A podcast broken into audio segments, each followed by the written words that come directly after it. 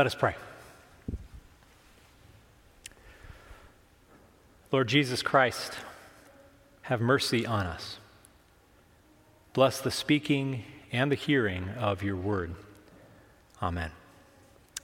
In the name of the Father, and of the Son, and of the Holy Spirit. Amen.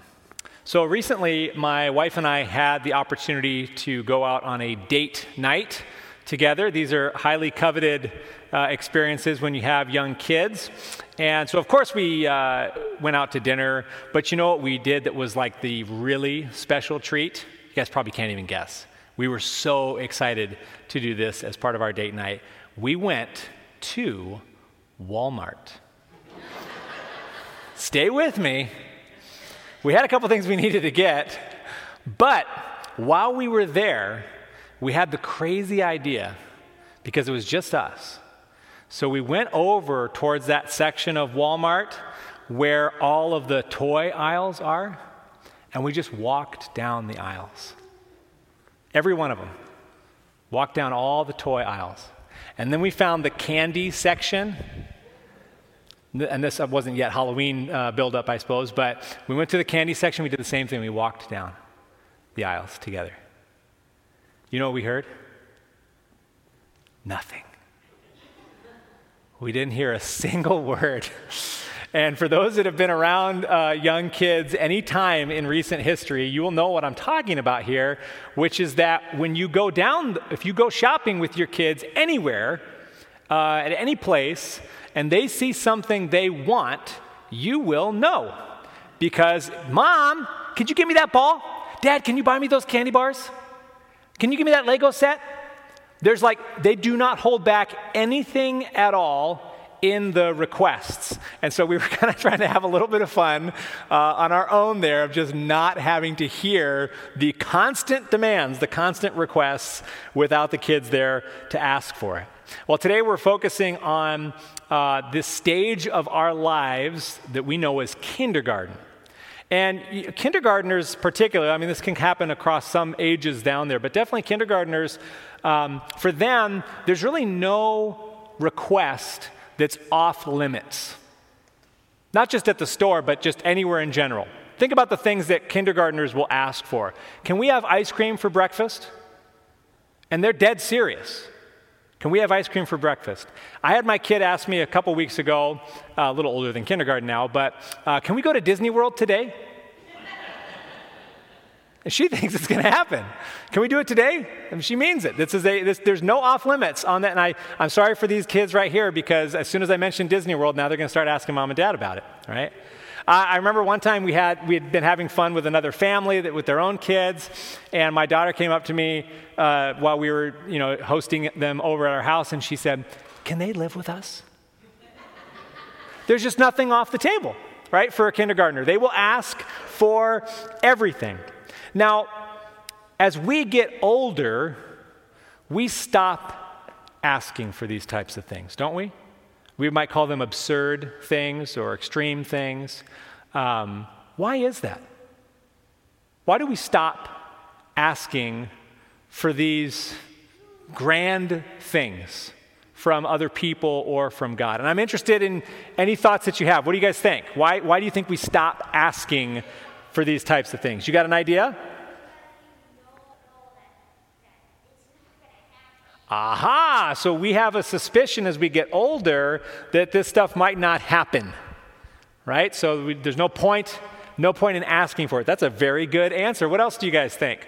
What are some other reasons why we might stop asking for absurd or crazy big things? What's that? No? Mom's saying, no, don't, don't, don't follow that path. There's probably quite a few. I thought of at least three. He got one of them already uh, that I had thought of. The first reason I think we stop asking for absurd things is that uh, we recognize that they're difficult or impossible. How am I supposed to get my kids to Disney World today? Do I even have a budget for that? Can we get a, a, a plane uh, to that? You know, that, how's that going to happen, right? So we, we recognize the impossibility of something. A second reason I think we don't ask for absurd things is because we don't want to appear selfish or needy. I definitely am guilty of this myself because my parents, loving parents as they are, every year for my birthday, they ask me, What would you like for your birthday? I mean, I'm 40 years old now, but they still want to get me stuff. And in, in my desire to seem like I'm not a selfish person and I'm not needy for things, I can, I can get my own stuff, whatever, and I don't need other things. That's what I say to my family all the time. Nah, I don't really need anything. What a liar. There's all kinds of stuff that I would want, but I don't want to appear that way. Right? So I think that might be another reason why we stop asking for absurd things is because we feel like maybe what, how's that going to reflect on me to others? And then the third way, the reason I think we stop asking for absurd things is because we know that we don't deserve them. We know that we don't deserve them. And this is what I really want to focus on in our uh, sermon time today this question of deserving. Because as we get older, we tend to stop asking for the moon and we start asking for much smaller and more petty things in our lives. An example of this would be uh, that you might go to your boss and ask for uh, some extra vacation time or a pay raise. Why? Why would you ask for these things? Because you work hard. You know, you, you break your back for the business, or you've been around for a long time. In other words, you have a reason that you deserve the thing that you're asking for. Think about uh, teenagers in our midst here that are asking mom and dad for uh, a later curfew or more freedom with the car What's the, what's the, what would be the argument? Any of you guys ever heard your kid ask for that? What would they say? Why should you do that for them?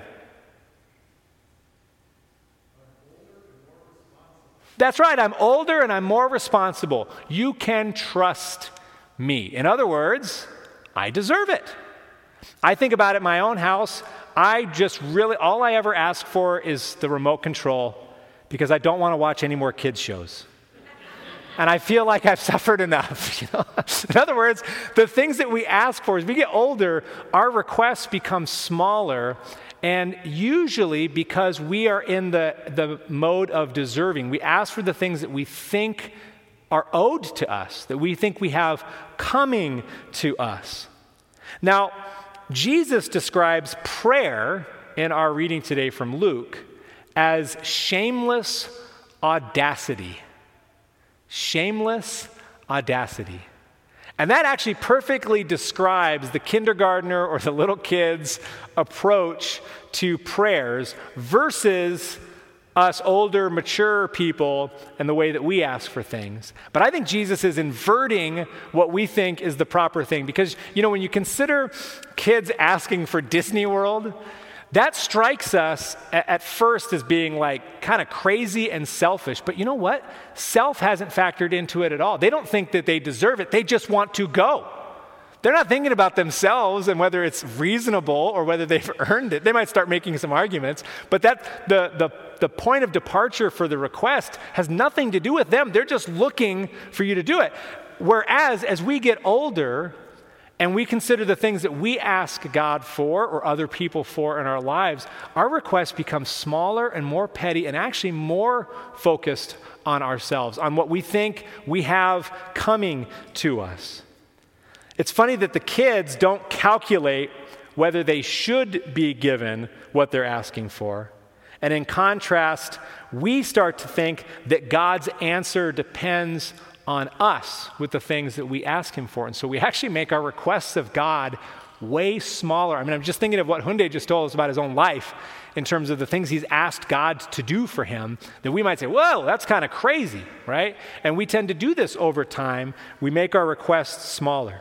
Well, Jesus, again, describes prayer as shameless audacity, and you see that in the stories that he tells right after he teaches the Lord's Prayer to the disciples. First, he has a story about this friend at midnight. And what happens is, it's a very short little parable, but what happens is you, um, you, you're a person who's got guests who just showed up and you don't have anything to uh, help, you know, give hospitality to them. So you go to your neighbor at midnight and you bang on the door, help me out here. And notice what Jesus says very clearly. He says, The man will not answer you because of your friendship. In other words, there's no calculations. There's no question of deserving. It's, you don't knock on the door and say, Hey, I helped you out two months ago. You owe me. Jesus says, because of your shameless audacity, because you've lost sense of yourself completely and are simply calling out for what you need, your friend is going to answer. And then Jesus later uh, goes on to talk about uh, these strange dads, right? He talks about you dads who are evil. Well, that's a knock to us. I'm glad we're not doing this on Father's Day. But he says, You dads who are evil, who, which of you, if your child asks you for an egg, is going to give them a scorpion or something like this? It's kind of a strange illustration to our ears.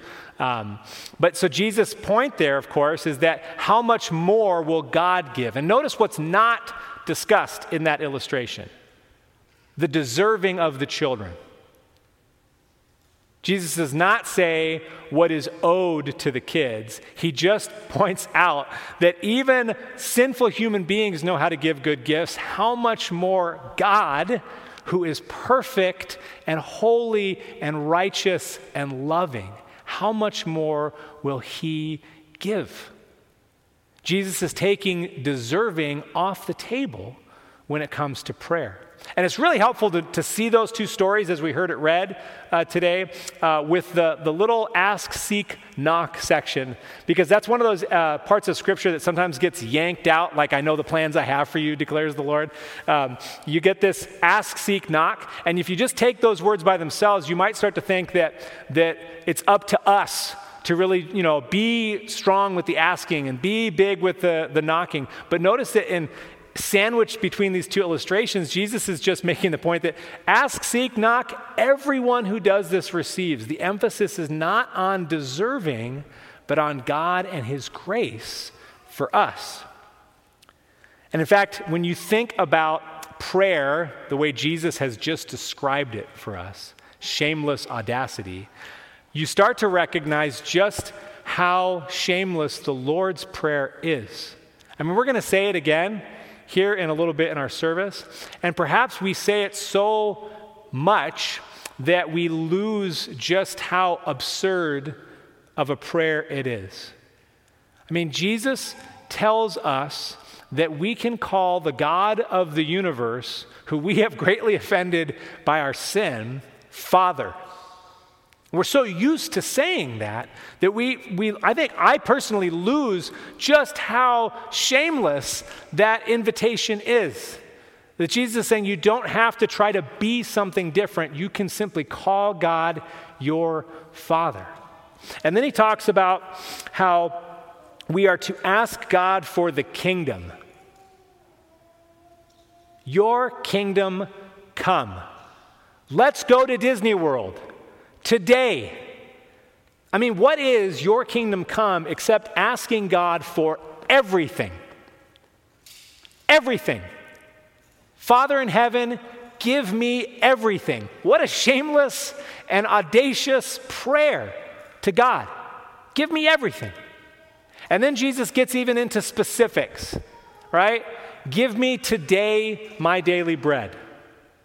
It's not a question of what I've earned just give me what I need today.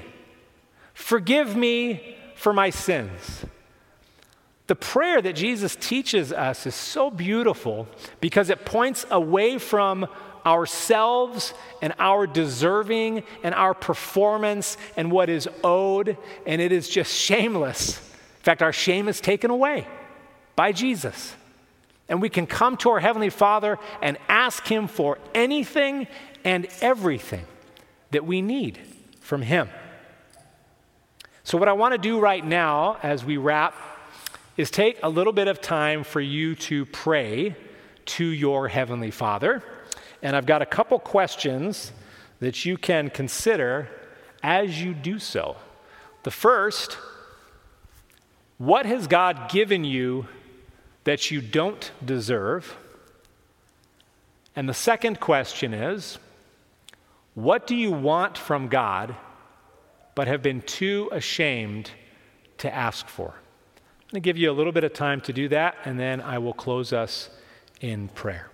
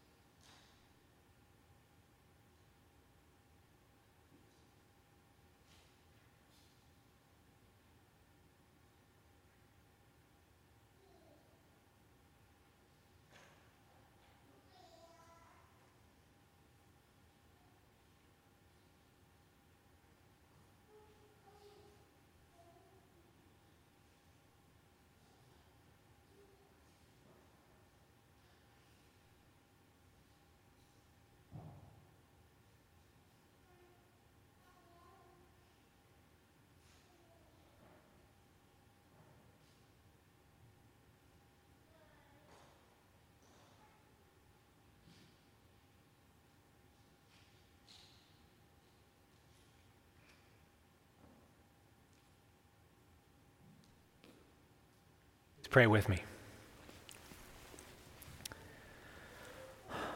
Lord Jesus Christ, take us beyond deserving. Show us how you have given us all things in your death and resurrection. Remind us that we are children of the Heavenly Father. Remove our shame and make us bold to pray. Give us confidence in your love and in your response to all that we ask. In your name we pray. Amen.